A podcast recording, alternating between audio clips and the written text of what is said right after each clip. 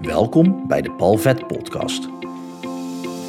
In deze podcast help ik jou met verhalen en inzichten om de blemmeringen in je leven de baas te kunnen zijn, zodat jij je talenten en jouw grootheid kunt omarmen op weg naar een fijn en vrij leven. Heel veel plezier met deze aflevering.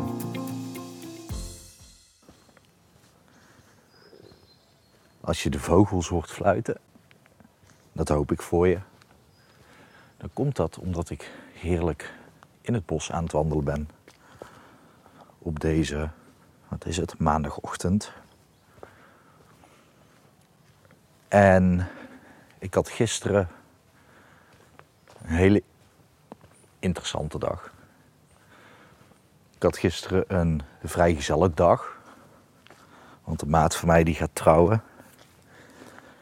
En gedurende de dag ja, ben ik toch wel inzichten of lessen tegengekomen. En kwam ik er wederom achter dat ik, en ik zeg erbij gelukkig, nog niet verlicht ben. ik weet niet of dat, dat heel fijn zou zijn om echt helemaal verlicht te zijn. Lijkt me namelijk eigenlijk best een beetje saai. Want de lessen die ik te leren heb en die ik kan leren, die geven mij het gevoel van groei en dat geeft mij een goed gevoel. Ik weet niet of dat er nog iets te leren valt als ik verlicht zou zijn. Dus dat is ook niet eens een doel. Maar we waren gisteren dus met ik en zes mannen. Zeg je dat goed? Ja. Dus we waren in totaal met zeven mannen. En wat interessant was, als eerste, we wisten niet wat we gingen doen. Dus ik kreeg alleen de hint mee, doe een beetje stevige schoenen aan. Dus niet heel stevig, maar ook geen gimpen. Een beetje stevige schoenen. That's it. Meer wist ik niet. Ja, en ik moest om half negen verzamelen. En we hadden we zouden ergens gaan lunchen en ergens gaan dineren. Dus ik hoefde geen eten mee te nemen. Nou, top. En ik weet nog goed dat ik uh, bij mezelf opmerkte dat ik dan vroeger echt wel dacht van shit, wat gaan we dan doen? En waar heb ik dan stevige schoenen voor nodig? En dan zou ik me daar echt wel een beetje druk over kunnen maken. Nou, dat gebeurde deze keer niet. En heel veel andere keren inmiddels ook niet meer hoor. Maar ik vond het wel mooi om op te merken. Natuurlijk ging ik wel heel even nadenken van hmm, wat zouden we dan kunnen gaan doen.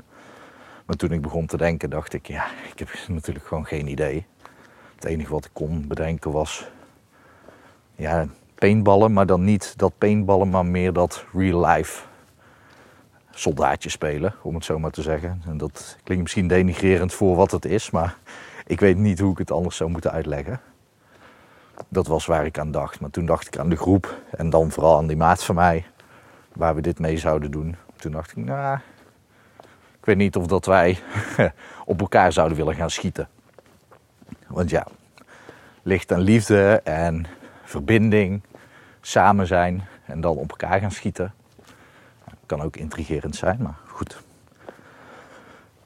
Dus ik was netjes om half negen op plaats van bestemming. Stapte in de auto. Ik vroeg nog, uh, hey, zijn deze schoenen goed? Ik had best net schoenen aan die stevig waren. Of uh, kunnen ze ook vies worden? Ja, ze kunnen best wel een beetje vies worden. Dus toen heb ik snel gewisseld naar wandelschoenen. En we rijden een kwartiertje en we komen aan bij een klimbos. En dat vond ik meteen interessant, want vroeger had ik last van hoogtevrees. En ik dacht bij mezelf, volgens mij heb ik dat tijdens mijn opleiding tot hypnotherapeut opgelost. En dan niet bij een hypnotherapeut, maar echt door een collega-student tijdens de les, even snel. Dus ik heb dat verder ook nooit meer getest. Maar ja, ik keek zo naar die klimtorens. Dan drie verschillende niveaus. Of tenminste, in totaal waren het, ik weet niet precies, zes niveaus. Maar drie verschillende hoogtes. Ik denk, nou, komt wel goed. Dat dacht ik. Dus uh, we krijgen een, eh, een tuigje aan. Rondom de benen, de heupen. En dan een gordel om mijn schouders heen. En eh, ja, toen was daar het moment van oké, waar kiezen we voor? Welke hoogte, welke route gaan we kiezen? En er komt hier een hele grote groep studenten aan. Uh, volgens mij uh, zijn de introductieweken hier. Interessant. Maar dan komt dat moment van oké, pakken we dan niveau 1, 2 of 3. En ik had voor mezelf al bepaald, oké, gaan zij nou meteen naar 3? Dan lijkt me dat voor mij niet verstandig, want ik heb het nog nooit gedaan uh, nadat ik dacht dat mijn hoogtevrees opgelost was. En vanaf hier beneden ziet het er allemaal wel oké uit, maar hoe voel ik, voel ik me daarboven? En blijkbaar voelde ik al die belemmering. Maar dan was het natuurlijk het hele interessante ook meteen. Wat doet de groepsdruk? Want ja, ik was niet met vrienden, met een, een vriendengroep die ik al 10 of 15 jaar ken. Ik kende er twee van, die maat van mij en iemand anders. En ja, dat is gewoon interessant wat er dan gebeurt. Hi. Hi. Want ja, een groep mannen die, die iets stoers gaan doen. Los van dat er klimbos, dat er ook gewoon kinderen in klimmen. Maar goed, dat even terzijde. Merkte toch in heel de groep wel uh, dat er wat hmm, een beetje spanning zat. Maar ja, dan heb je een groep mannen, dus ah, dat moeten we gewoon kunnen. Beetje die uh, instelling. Maar toch, wat interessant was, was er werd gekozen voor niveau 2. Voor, door de organisatoren. En ik liep naar niveau 2 en keek zo eens over dat randje heen. En ik dacht, oké, van bovenaf lijkt het hoger dan van beneden af. Niet zo heel gek natuurlijk. ja, wel interessant wat er gebeurde, want we hadden die tuigjes omgekregen met twee haken. En het was zo geregeld dat op het moment dat jij de één haak loshaalde, dan kon de andere niet los zodat je de ene haak om uh, de volgende staalkabel kon klikken. En dan kon je pas de andere loshalen. En dan kon je die door ja, om de volgende staalkabel hangen. Goedemorgen. En opeens stond ik op niveau 2. En ik stond met de groep mannen te praten. En ik dacht, hé, hey, ik sta aan deze kant en zij staan aan die kant. Dus ik moet even overstappen van kabels. Maar ja, dat was gewoon te ver, denk ik. Dus op onbewust niveau klikte ik de ene los en klikte ik de ander los. En stond ik met twee losse haken op dat platform. En ik had zelf helemaal niet door hoe raar dat dat was. Totdat de rest van de groep zei: uh, Paul, dat moet helemaal niet kunnen. Zijn jouw haken wel goed? Nou, oké, een interessant iets natuurlijk, als dat gebeurt. Later kwam ik erachter dat ik een trucje had uitgehaald. Nou, dat is niet zo handig voor mij. Maar goed, ik had een probleem en mijn onbewuste koos de makkelijkste en snelste oplossing. Gelukkig eentje die op dat grote platform best wel veilig nog was. Maar toch, het was een interessant moment. Want wat deed dat met mij? In ieder geval met mijn onbewuste. En ik dacht, nou, laten de snelle mannen die, eh, die het al vaker hadden gedaan, maar even voorgaan moet ook zeggen dat, er ook wel, dat het ook wel een groep was met aardig fitte mannen. En nou train ik wel, maar nog niet heel erg functioneel. Er gaat verandering in komen de komende weken. Niet alleen door uh, wat er gisteren is gebeurd, maar sowieso omdat ik al wist dat dat gewoon nodig was. Om, tenminste dat ik dat wil. Ik wil fitter worden en niet alleen in het optillen van bijvoorbeeld een stang met gewichten eraan. En het is echt druk in het bos. Veel mensen die lekker van de natuur genieten, daar word ik wel blij van. Maar goed, ik stond op eh, platform 2 en ik had natuurlijk al die uh, groepsdruk. En ik was gewoon aan het volgen. Ik denk, oké, nou dan gaan we gewoon volgen. Als zij het kunnen, dan kan het. Dan kan ik het ook. Later kwam ik erachter dat ja, je hebt dus zes verschillende niveaus waarvan drie verdiepingen. En wij hadden eigenlijk niveau 5 van de 6 gepakt. Dus ik sta op zo'n platform. Ja, ik weet niet precies hoe hoog. Ik schat 12 meter hoog. Een beetje de hoogte van een normaal rijtjeshuis. 12 meter hoog. En ik stond op een randje en dat gaat dan prima. Kan ik me ook vasthouden. Maar toen moest ik opeens een stap zetten op een aan een touw bungelend plankje. En daaronder niks. En natuurlijk zat ik met haken aan de staalkabel vast. Maar toch, het is interessant wat er dan gebeurt. Goedemorgen. Want ja, dat plankje dat bungelde aan een touwtje. Een touw. Maar goed, touwtje. En dat plankje zat ook in het midden vast. Dus als je dan aan de zijkant van het plankje stapt, dan, ja, dan kantelt die en dan val je ook gewoon naar beneden. Tenminste, dan hang je opeens aan die staalkabel. Dat is dan het idee. Maar goed, het gaat erom vertrouwen op jezelf. Dus ik stap op dat plankje en ik ga zo naar de overkant toe.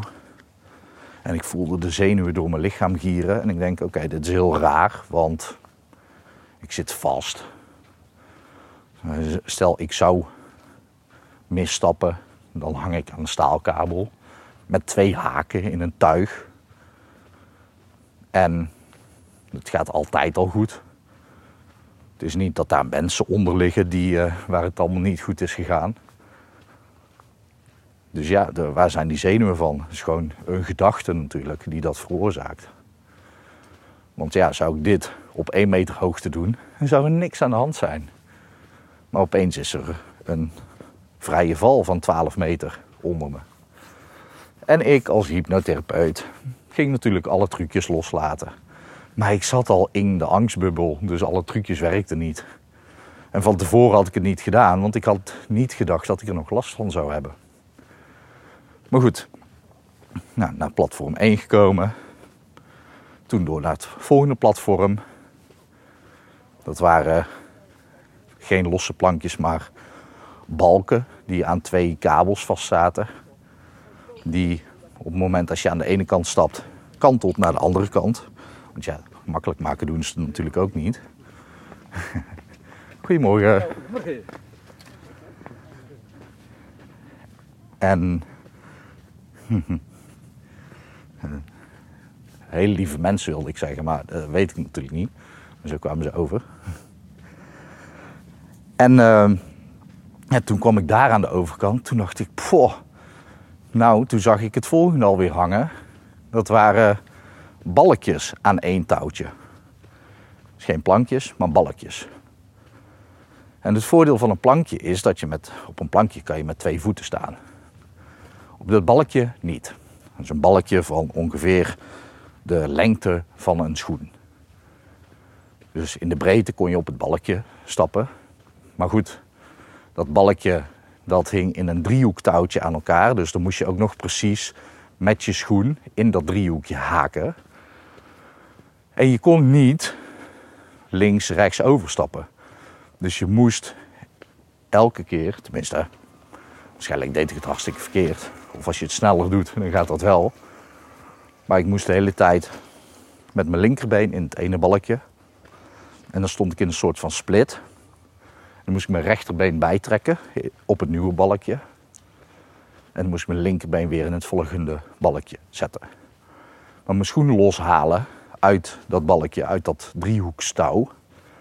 Die ging niet altijd. Dus op dat moment sta je op één balkje en heb je je handen vast aan een metalen kabel. En toen ik een paar stapjes had gezet, dacht ik, misschien moet ik teruggaan. Misschien had ik naar mijn gevoel moeten luisteren en niet de groep moeten volgen. Hele interessante gedachte natuurlijk. Maar toen dacht ik, oh ja, maar als ik hier aan de overkant ben, de rest ziet er makkelijker uit. En als het dan nog steeds zo spannend is, daar is een trap naar beneden, zodat je een verdiepingje lager kan. Nou, top. Zo gezegd, zo gedaan. Ik zet nog drie passen, nog eentje. Ik denk dat ik daar wel 10 minuten over deed. Maar goed, steeds een beetje uithijgen. Want het kost enorm veel kracht. Want ja, je, ik was de hele tijd aan het corrigeren. Om maar gewoon ja, een beetje in evenwicht te blijven op twee touwtjes die bungelen aan een ander touwtje. En dat andere touwtje heb ik dan ook nog vast. Dus ja, dat bungelt alle kanten op. En ik had al die twee andere dingen achter de rug. En toen was ik op de helft en toen bedacht ik me, oh wacht. Ik doe sinds deze week aan intermittent vasten. Dus dat betekende dat ik geen ontbijt op had. En nou ja, net zoals vanochtend ook, ik heb nog niet ontbeten. Het is nu half elf. Ik ga niet mijn telefoon erbij pakken. Het is nu half elf, schat ik. Nog niet ontbeten. Dat gaat prima. Ik wandel lekker in het bos. Niks aan de hand, koffie op. Gaat helemaal goed. Maar op het moment dat je dat soort krachteninspanningen doet. En je bent dat nog niet gewend. En je bent niet fit. Ik heb het allemaal over mezelf hè. Dan kan opeens wel ontstaan dat je kracht begint te verliezen. En dat gebeurde. En toen zei iemand tegen mij: Paul, je kan ook even gaan hangen. Want ik zat natuurlijk in een tuigje. Dus ik had me ook gewoon even kunnen laten zakken. En even aan het tuigje aan de staalkabel kunnen hangen. Maar voor mij betekende dat controle loslaten. Want op het moment als ik zelf op dat balkje stapte en het touw vasthield met mijn handen, dan had ik de controle. Dat is natuurlijk onzin, hè? Maar goed, want ja, mijn tuigje hing aan uh, die staalkabel, zat daar in ieder geval aan vast. En mijn handen hingen aan een touw. En dat touw dat hing van links naar rechts tussen bomen in. Dus ja, heb ik dan de controle of nog steeds dat touw? En is dat touw dan net zo goed als die staalkabel? En of dat ik nou, want ik greep soms ook naar die staal, staalkabel, of dat ik nou met mijn handen die staalkabel vast zou houden, of het tuigje zou dat doen. Maakt geen zak uit. Maar voor mijn brein wel. Nee, nee, nee, dat kan echt niet. Ik moet naar de overkant komen. Nou, volgende stap, wat ook onhandig was, zo maken ze dat natuurlijk, dat die touwtjes ook niet even lang waren. Dus op het moment als ik dan op mijn rechterbeen veel lager stond, moest ik opeens met mijn linkerbeen helemaal omhoog.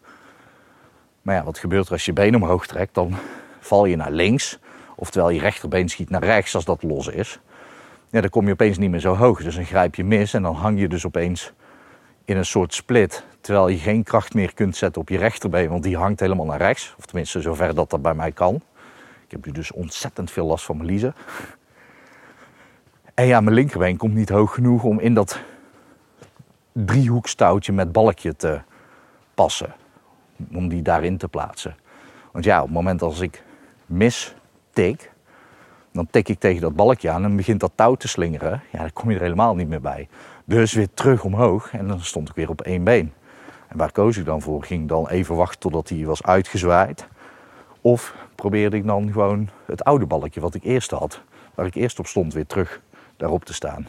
Nou ja, en dat allemaal op 12 meter hoogte, hangend aan een staalkabeltje. En mijn ene voet op een balkje, niet in het midden, gewoon een punt van mijn voet, op een balkje heen en weer slingerend. Terwijl ik het zo vertel, denk ik ook, nou, wat heb ik daar allemaal zitten, zitten of hangen, hangen doen. Maar goed, toch weer een volgende stapje kunnen zetten. En ja, toen merkte ik, oké, ik moet even uithijgen.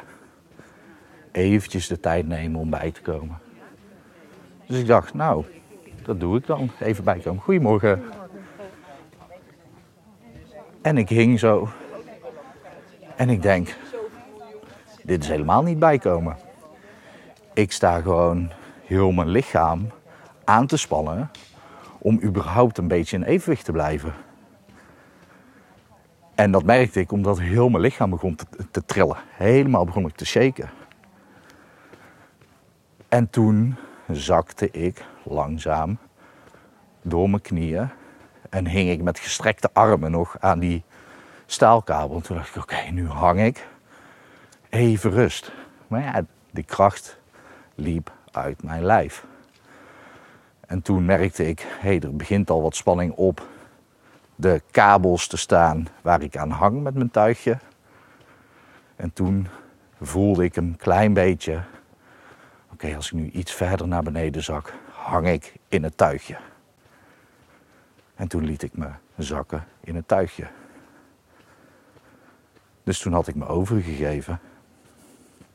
Later dacht ik dus aan dit moment terug.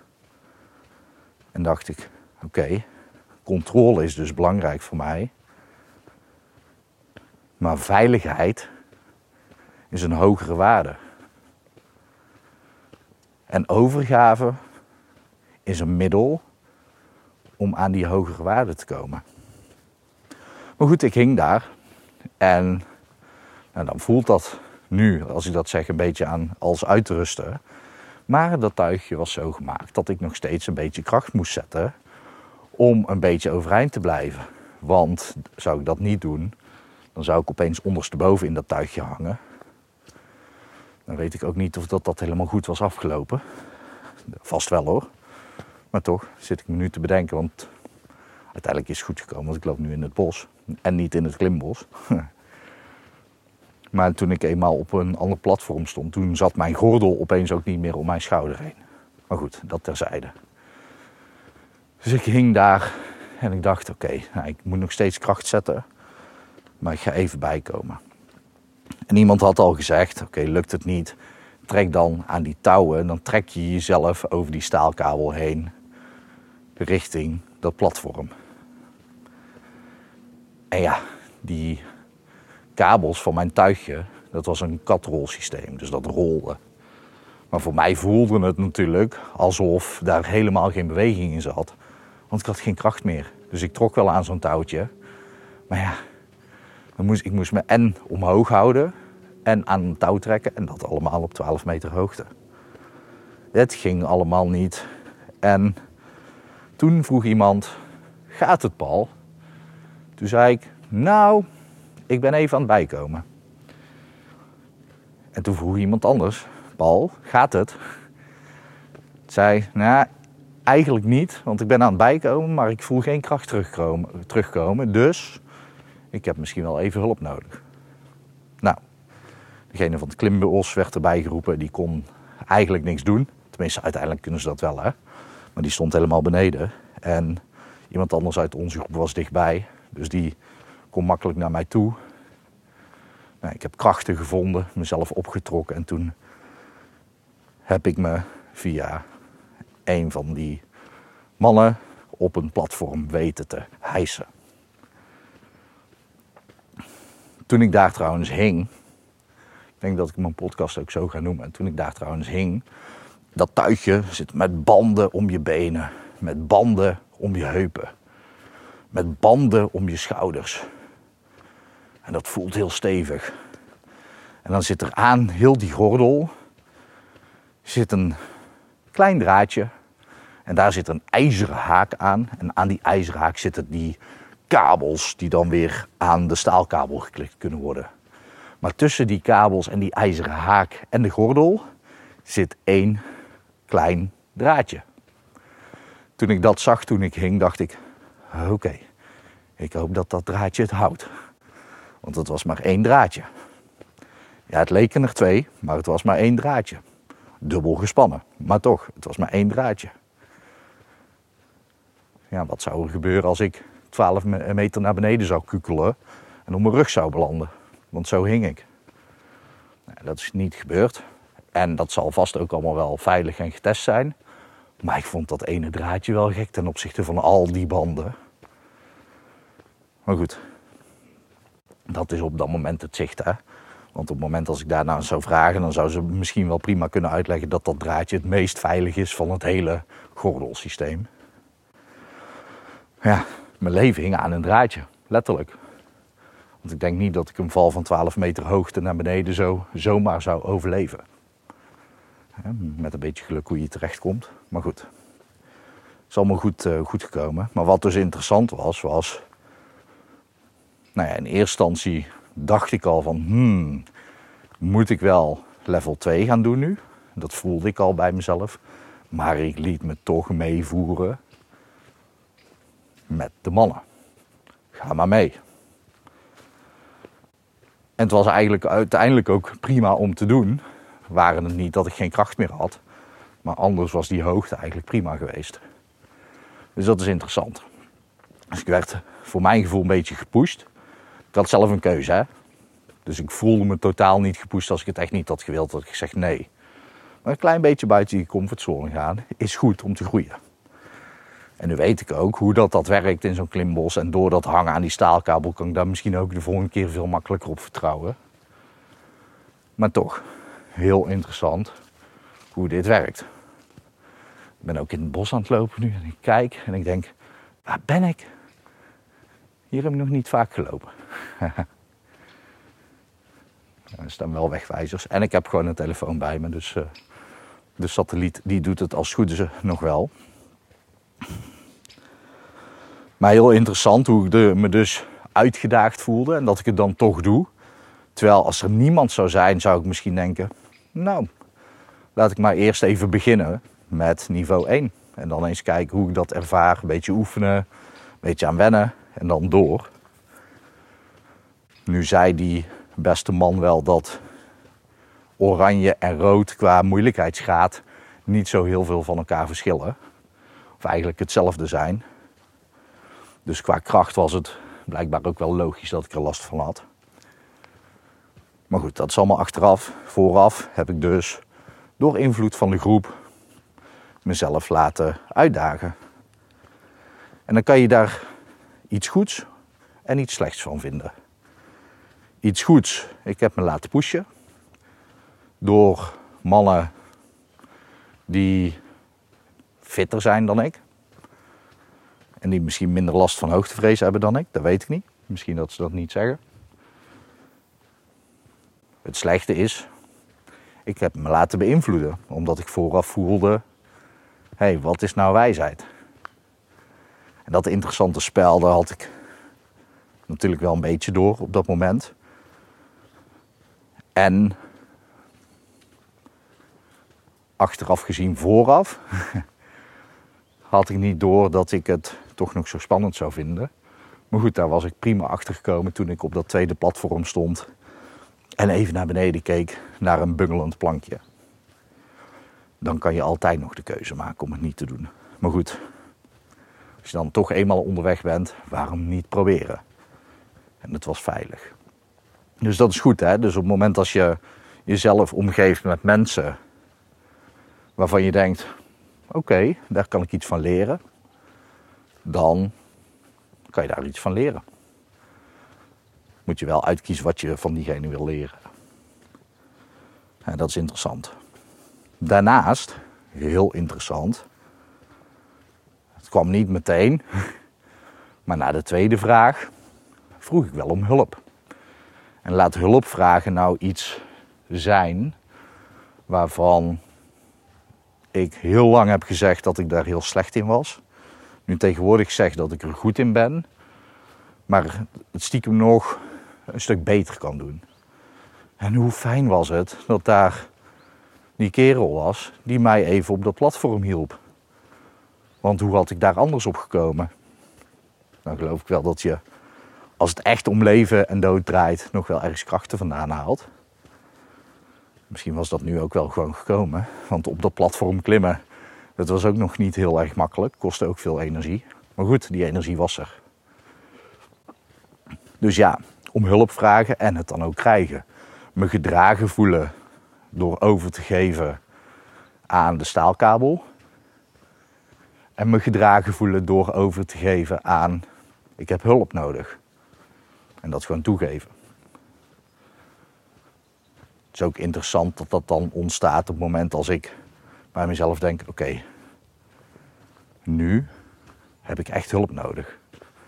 Maar wat nou als ik gewoon om hulp zou vragen wanneer ik denk: hé, hey, ik kan wel wat hulp gebruiken? Dat is interessant, hè? Dus daar mag ik eh, zelf ook nog wat vaker gebruik van maken, want mensen vinden hulp aanbieden gewoon superleuk. En wat heel interessant is, als ik iemand om hulp vraag en die doet iets kleins voor me, dan vinden zij mij nog leuker ook. Dat is echt geniaal. Maar goed, om hulp gevraagd en gedragen worden, overgegeven, iets gedaan buiten mijn comfortzone. Het was een interessante dag. Het middagprogramma moest nog beginnen. Dus we reden naar een andere plek. En toen zei iemand tegen mij, ja, vanmiddag wordt wel intens hoor. Toen dacht ik, nou, ik vond vanochtend eigenlijk wel intens. Maar smiddags gingen we met inner work, transformaties en zo aan de slag. Ja, dat is natuurlijk helemaal mijn ding. Dus dat vond ik ook helemaal niet zo heel spannend. En toen hebben we een soul retrieval gedaan. En ja, dat is een interessante shamanaanse techniek.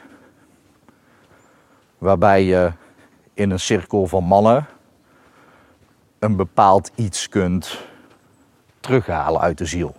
Een stukje wat je gedurende je leven bent kwijtgeraakt aan je omgeving of door te leven, kan je eigenlijk weer terug activeren. Dus denken aan uh, acceptatie of zachtheid of seksualiteit of ik zit nu te bedenken wat we nog meer voorbij hebben horen komen. Nou zeg ik niet dat deze voorbij zijn gekomen, maar dat zijn de eerste waar ik aan denk. Mannelijkheid, vrouwelijkheid kan ook. Ehm, plezier, nou ja, dat soort dingen. En dat is dan heel tof, want door een ademhalingstechniek gaat degene, want het is een groepsproces, gaat degene die bijvoorbeeld plezier wil activeren, of mannelijkheid of vrouwelijkheid, of hè, die dingen, die gaat in het midden staan. We gaan met heel de groep ademhalen. Beetje de Wim Hof ademhaling. Ik weet niet exact welke uh, dit was. Ik ben daar ook niet heel erg in thuis. En daarna gingen we de spirits oproepen. Dus met name heel veel lawaai gebruiken. Heel veel lawaai maken met trommels. En met schreeuwen. En met springen, gek doen. Goedemorgen. Een shamanistisch ritueel dus. En ja, dat was wel heel bijzonder. En wat we daarna moesten doen, nou ja, toen ik in het midden stond, ik ging als eerste. En na het springen, dan, of na, na het ademhalen en het springen, ja. Eerst het ademhalen, dan het springen. En het lawaai maken, dan stopt het lawaai. En dan laat je je vallen. En dan word je gedragen door de cirkel van mannen. Zo word je rondgedraaid. Ik werd rondgedraaid, ogen dicht. En ik werd van man tot man doorgegeven. In een schuine, schuine stand. Tot uiteindelijk dat voldoende was. Dat wist de begeleider wanneer dat, dat het geval was. En op dat moment werd je opgetild, gedragen en toegezongen door de andere mannen. Dus werd ik wederom gedragen en kreeg ik wederom hulp. Het is heel bijzonder hoe zo'n dag voor mij een thema hulp vragen en hulp krijgen had. Um, en een stukje waarde leren kennen. Een stukje uitdaging buiten mijn comfortzone. En ja, overgave. Overgave en gedragen worden gaan natuurlijk hand in hand. Dus het is een heel interessant proces hoe dat zoiets met mannen gedaan kan worden. Niet alleen met mannen natuurlijk, maar met mensen. En dit was natuurlijk een vrij gezellig feest. Alleen niet typisch zo'n vrij gezellig feest waar we bier en tieten hebben geroepen en helemaal naar de kloten zijn gegaan. Nee, we zijn gewoon actief bezig geweest. En we hebben diepe transformaties doorgemaakt met de groep. En dan is het super bijzonder. Want ja, die maat van mij die ken ik natuurlijk. En een andere man, die ken ik. Ja, ja die ken ik wel. Maar goed, ja, dat is een beetje de vraag. Maar de rest kende ik totaal niet. En de meeste van deze mannen, die kennen elkaar helemaal niet. Behalve vrijgezel zelf.